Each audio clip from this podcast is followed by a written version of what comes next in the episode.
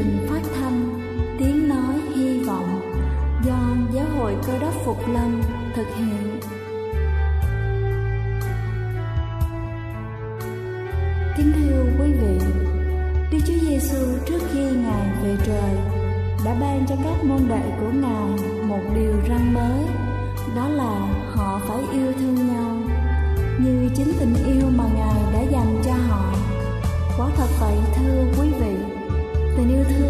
là một món quà vô giá mà Chúa đã ban cho nhân loại và đó cũng là thông điệp mà chúng tôi muốn gửi đến toàn thể quý vị. Nếu quý vị muốn tìm hiểu thêm về chương trình, về niềm tin hoặc muốn nghiên cứu về lời Chúa, xin quý vị gửi thư về chương trình phát thanh Tiếng Nói Hy Vọng, địa chỉ 224 Phan Đăng Lưu, phường 3, quận Phú Nhuận, thành phố Hồ Chí Minh hoặc gửi email cho chúng tôi theo địa chỉ tiếng nói hy vọng amoc@gmail.com. Ngoài ra, quý vị cũng có thể liên lạc với bất kỳ hội thánh cơ đốc Phục Lâm tại địa phương gần nhất. Xin chân thành cảm ơn và kính mời quý vị lắng nghe chương trình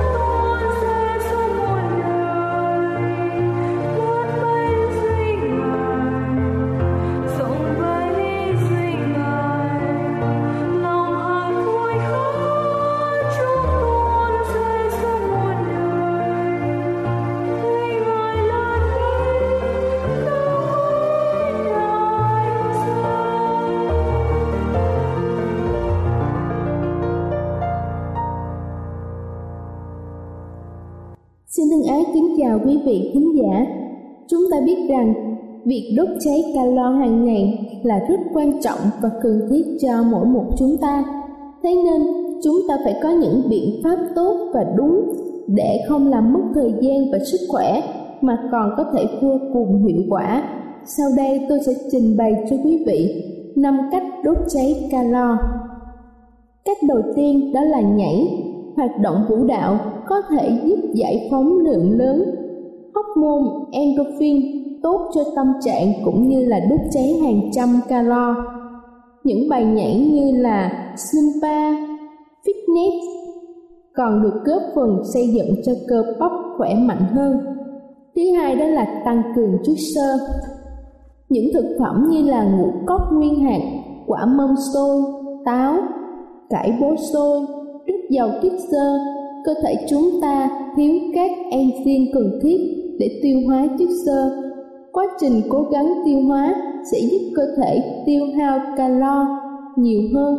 Để đốt cháy 500 calo, chúng ta cần chạy một giờ mỗi ngày hoặc bắt đầu những thay đổi đơn giản như là dùng buổi sáng với một chén ngũ cốc dầu chất xơ và quả mọng.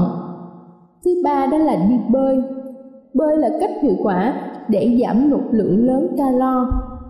Nghiên cứu được thực hiện bởi trường y khoa Harvard cho thấy một người nặng khoảng 57 kg có thể đốt cháy hơn 180 calo chỉ trong 30 phút bơi thông thả. Nếu bơi nhanh hoặc bơi lâu, chúng ta sẽ tiêu tốn calo nhiều hơn thế.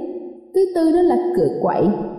Đây tưởng chừng như là một thói quen xấu, nhưng càng cựa quậy, bồn chồn sẽ càng tăng mức tiêu thụ calo. Việc đứng ngồi không yên, đi tới đi lui khi dùng điện thoại, sử dụng cử chỉ bàn tay khi nói có thể giúp đốt cháy calo hơn 350 calo mỗi ngày. Và cuối cùng, hãy di chuyển. Kính thưa quý vị, những công việc nhà thông thường mang đến nhiều lợi ích cho sức khỏe. Quét nhà giúp tiêu hao 89 calo, lau dọn như sàn bếp tiêu tốn 129 calo, mua sắm thức ăn giảm được 82 calo. Và nếu chúng ta mang sắp hàng hóa thực phẩm có thể đốt cháy được 89 calo trong 10 phút. Kết hợp các động tác nghiêng người, uống cong khi đang đi bộ sẽ dễ dàng tiêu thụ hàng trăm calo. Đây là chương trình phát thanh Hy Vọng do Giáo hội Cơ đốc Phục Lâm thực hiện. Nếu quý vị muốn tìm hiểu về chương trình hay muốn nghiên cứu thêm về lời Chúa, xin quý vị gửi thư về chương trình phát thanh Tiếng Nói Hy Vọng, địa chỉ 224 Phan Đăng Lưu, phường 3, quận Phú Nhuận, thành phố Hồ Chí Minh hoặc gửi email cho chúng tôi theo địa chỉ tiếng nói hy vọng gmail.com Ngoài ra, quý vị cũng có thể liên lạc với bất kỳ hội thánh Cơ đốc Phục Lâm tại địa phương gần nhất. Xin chân thành cảm ơn và kính mời quý vị tiếp tục lắng nghe chương trình hôm nay.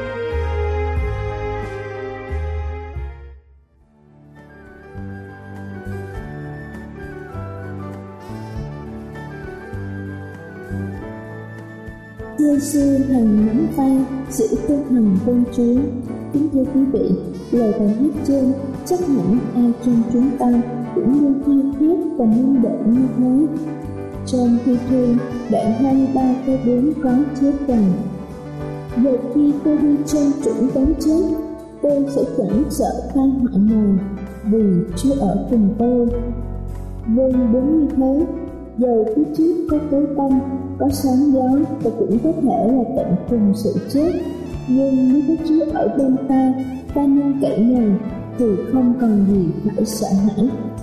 Kính thưa quý vị, trước khi chúng ta nghe phần sứ điệp dân tiên tri, giờ này chúng ta phải cùng nhau lắng lòng để đón nghe bản thánh nhạc như duyên. Xin Chúa nắm tay.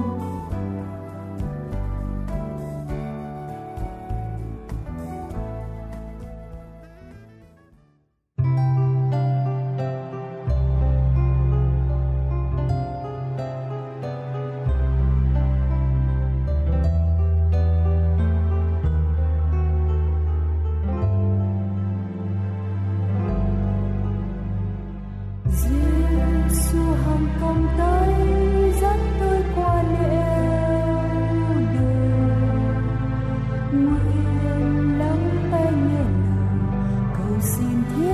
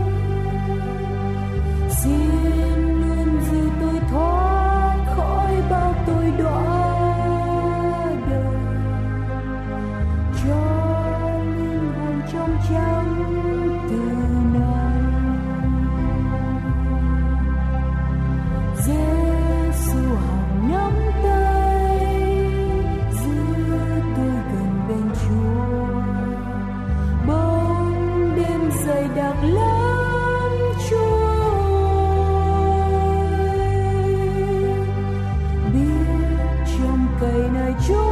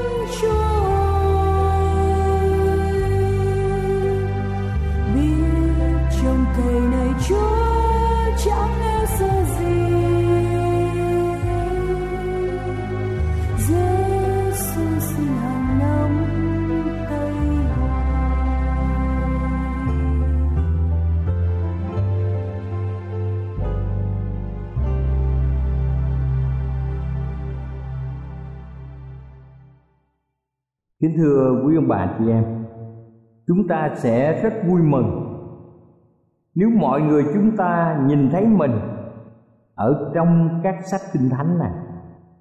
Văn Báp Tích là người đã làm được điều này và người đã nói trong văn đoạn 1 câu 23 rằng ta là tiếng của người kêu trong đồng vắng như tiên tri Esai đã nói trong những người có sự tin tưởng mãnh liệt rằng Đức Chúa Trời đã dựng nên loài người trong lòng của những người có sự tin tưởng mãnh liệt rằng Đức Chúa Trời đã làm ứng nghiệm lời tiên tri của Ngài một cách đặc biệt.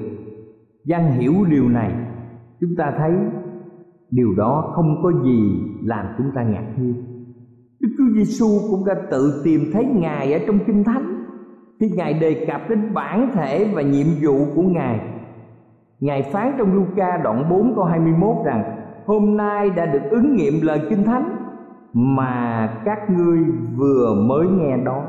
Và trong gian đoạn 5 câu 46 trong kinh thánh viết rằng về ta mà môi xe đã chết, chính kinh thánh đã làm chứng về Đức Chúa Giêsu cho chúng ta như chúng ta đã biết sứ điệp cảnh cáo cuối cùng của Đức Chúa Trời, chúng ta nhận thấy rằng những người tín hữu cơ đốc phục lâm đứng vững vàng, họ có những đoạn kinh thánh như Daniel đoạn 8 câu 14 Matthew đoạn 24 câu 14 Khải quyền đoạn 14 từ câu 6 đến câu 11 Và phong trào cơ đốc Phục Lâm đã tuyên bố rằng chúng tôi đã đứng dậy để đáp ứng lời tiên tri ấy. Phong trào của chúng tôi có nghĩa là lời tiên tri được sống dậy trước mặt tất cả quý vị. Khi hôm nay chúng ta xem, thấy và biết rằng sự ứng nghiệm của lời tiên tri mà chúng ta đã nghiên cứu.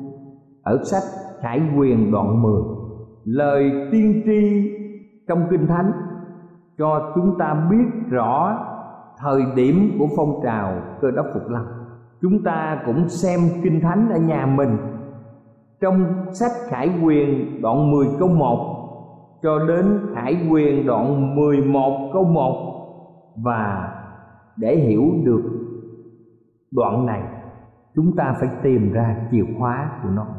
Và để hiểu được điều này, chúng ta phải tìm được chìa khóa để mở kính thưa quý ông bà, thứ nhất, chúng ta phải tìm chìa khóa cho sách khải quyền đoạn 10 khi chúng ta khám phá ra chìa khóa cho những câu hỏi khó khăn của sách khải quyền mà nhiều người chưa hiểu được, kể cả trong sách Daniel, được coi như hai sách đồng hành với nhau về tiên tri, những điều bí ẩn sẽ được giải quyết nếu chúng ta so sánh hai sách này.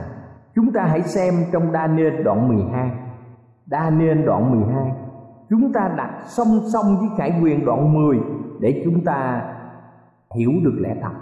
Trong Daniel đoạn 12 nói rằng Người mặc vải gai mệnh ở câu 6 và câu 7 Trong Khải Quyền đoạn 10 câu 1 và câu 5 nói rằng Thiên sứ mặt người giống như mặt trời.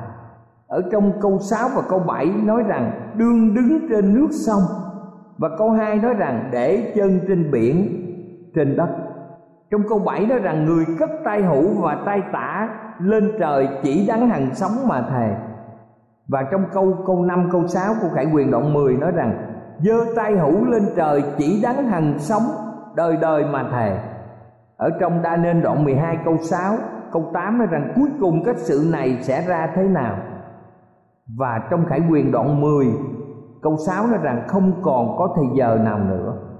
Ở trong đa nên đoạn 12 câu 7 nói rằng, Thì các sự này đều xong. Và trong khải quyền đoạn 10 câu 7 nói rằng, Sự mầu nhiệm của Đức Chúa Trời sẽ nên trọn. Và trong đa nên đoạn 12 câu 4 và 9 thì nói rằng, hãy đóng ấn sách này cho đến kỳ cuối cùng. Và trong khải quyền đoạn 10 có hai nói rằng, người cầm nơi tay một quyển sách nhỏ mở ra so sánh này cho thấy rõ rằng quyển sách mở ra trong khải quyền đoạn 10 không khác gì là sách đa nên đúng vào lúc được mở, không khác gì hơn là sách Daniel đúng vào lúc được mở. Khải quyền tức là vén bức màn. Thứ hai, chúng ta tìm thời điểm cho sách khải quyền đoạn 10 chúng ta có thể khám phá ra khi nào sách khải quyền được mở ra để mọi người được hiểu lịch sử chứng minh rằng điều này xảy ra vào những năm cuối cùng của thế kỷ thứ 18 và đầu thế kỷ 19 xảy ra phong trào phục hưng, tức là trở lại kinh thánh, để nghiên cứu các lời tiên tri ở trên thế giới này. Việc nghiên cứu này đã đưa lại kết quả là rất nhiều người cơ đốc của nhiều hội thánh, gồm có các giáo sĩ hoặc các tín đồ đều tin tưởng rằng thời gian quan trọng của lời tiên tri của Daniel được ứng nghiệm vì Chúa sắp tái lâm. Từ năm 1750 cho đến năm 1850 là một thế kỷ có rất nhiều phong trào nhất trong lịch sử về tinh lành sự phục hưng về việc nghiên cứu lời tiên tri là một trong năm phong trào tôn giáo lớn xảy ra trong thế kỷ và đưa lại phước hạnh lớn cho nhân loại, như phong trào John Wesley tại Anh, kế đến sự tỉnh thức lớn lao của việc truyền giáo trên khắp thế giới, rồi phong trào in kinh thánh bởi kinh thánh hội, kế đến cuộc phục hưng nghiên cứu lời tiên tri, và cuối cùng là phong trào cơ đốc phục lâm cho thế giới này thứ ba, chúng ta hãy xác định nhân vật trong khải quyền đoạn 10 bằng lời nói, lấy quyển sách nhỏ từ trong tay thiên sứ và nuốt đi. Tiên tri đa nơi muốn mô tả nỗi vui mừng của hàng vạn người cơ đốc tham gia vào cuộc phục hưng, nghiên cứu lời tiên tri.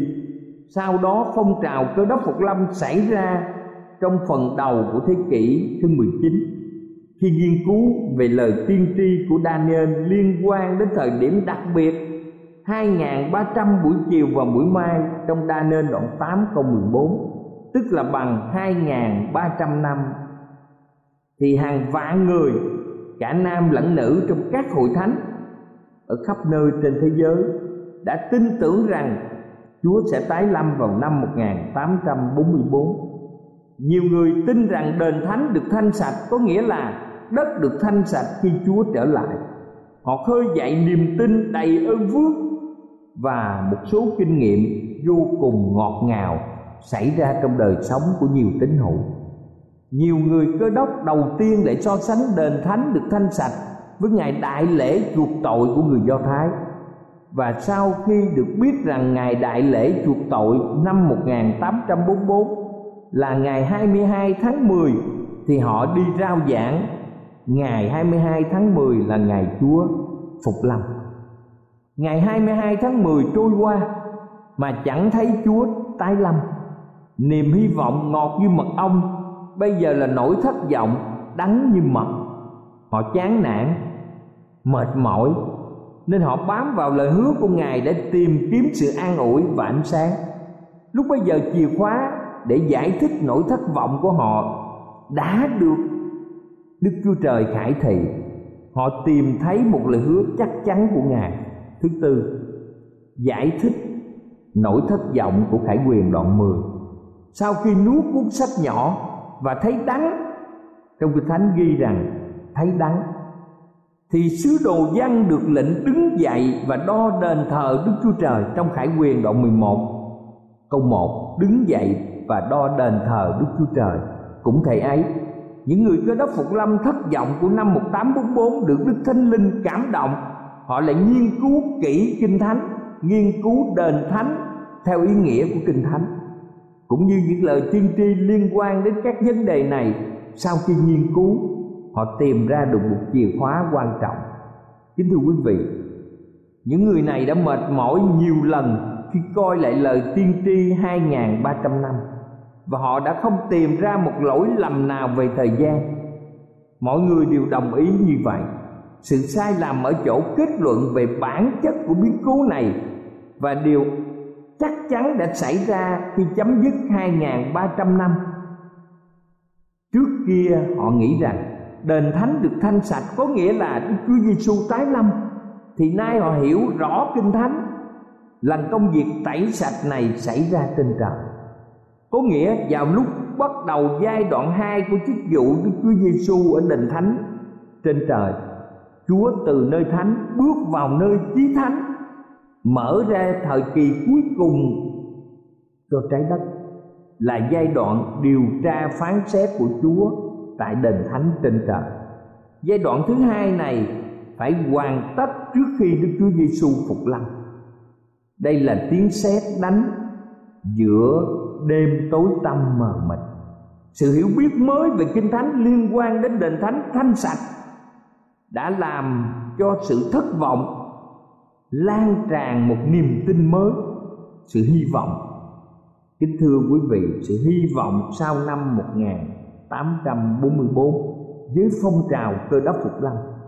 Bây giờ sự hy vọng trong từng trang kinh thánh được mở ra người ta đã nhận ra mình và nhận thấy mình là một phần trong kinh nghiệm đáng cao sự tin tưởng này thúc đẩy lòng của mỗi người cơ đốc phục lâm tìm hiểu về kinh thánh.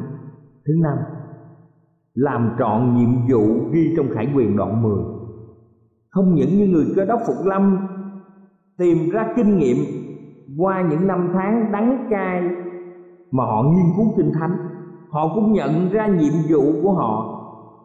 Thuốc chữa của đức chúa trời cho mọi người không bị thất vọng, không phải là sự lười biếng thất vọng biến nhát hay tự hay tự mình thương lấy mình mà chính là tiếng kèn thúc quân. Trong Khải quyền đoạn 10 câu 11 nói rằng Khải quyền đoạn 10 câu 11 Ngươi còn phải nói tiên tri về nhiều dân, nhiều nước, nhiều tiếng và nhiều vua nữa. Trong Khải quyền đoạn 10 câu 11 kêu gọi chúng ta Chúng ta là một phần trong dân tiên tri Ngươi còn phải nói tiên tri về nhiều dân, nhiều nước, nhiều tiếng và nhiều vua nữa. Lời phán xét này phù hợp được ghi trong Matthew đoạn 24 câu 14. Matthew đoạn 28 từ câu 18 đến 20 và Khải Quyền đoạn 14 từ câu 6 đến câu 11. Lời phán dạy này phù hợp được ghi trong Kinh Thánh sách Matthew đoạn 24 câu 14. Sách Matthew đoạn 28 câu 18 đến câu 20 và sách Khải Quyền đoạn 14 từ câu 6 đến câu 11 để đáp ứng lời phán đó, nên những người cơ đốc phục lâm đã khơi dậy một phong trào truyền giáo cho toàn thế giới này. Và giáo hội cơ đốc phục lâm đã có mặt ở 204 quốc gia ở trên thế giới này, quốc gia và vùng lãnh thổ. Để họ làm trọn sứ mạng, rao giảng lẽ thật trong thời kỳ cuối cùng. Tóm lại kính thưa quý bà chị em, ông bà chị em có nghĩ tại sao đức chúa trời lại cho chúng ta có cơ hội để nghe lời tiên tri này? Vì ngài muốn chúng ta cũng nhận thấy mỗi người trong chúng ta có nhiệm vụ và trách nhiệm trong từng trang kinh thánh đã được mở ra và để cho chính chúng ta cũng hiểu cuốn sách nhỏ này và nuốt đi để cho chính chúng ta cũng cảm thấy sự mầu nhiệm của Đức Chúa Trời trở nên trọn trong thế hệ của quý ông bà, anh chị em và chính mình thôi. Và để cho chính chúng ta cũng dâng theo lời phán dạy, hãy đứng dậy đo đền thờ của Đức Chúa Trời. Cầu Chúa ở cùng quý bạn bà chị em, một dân tiên tri Amen.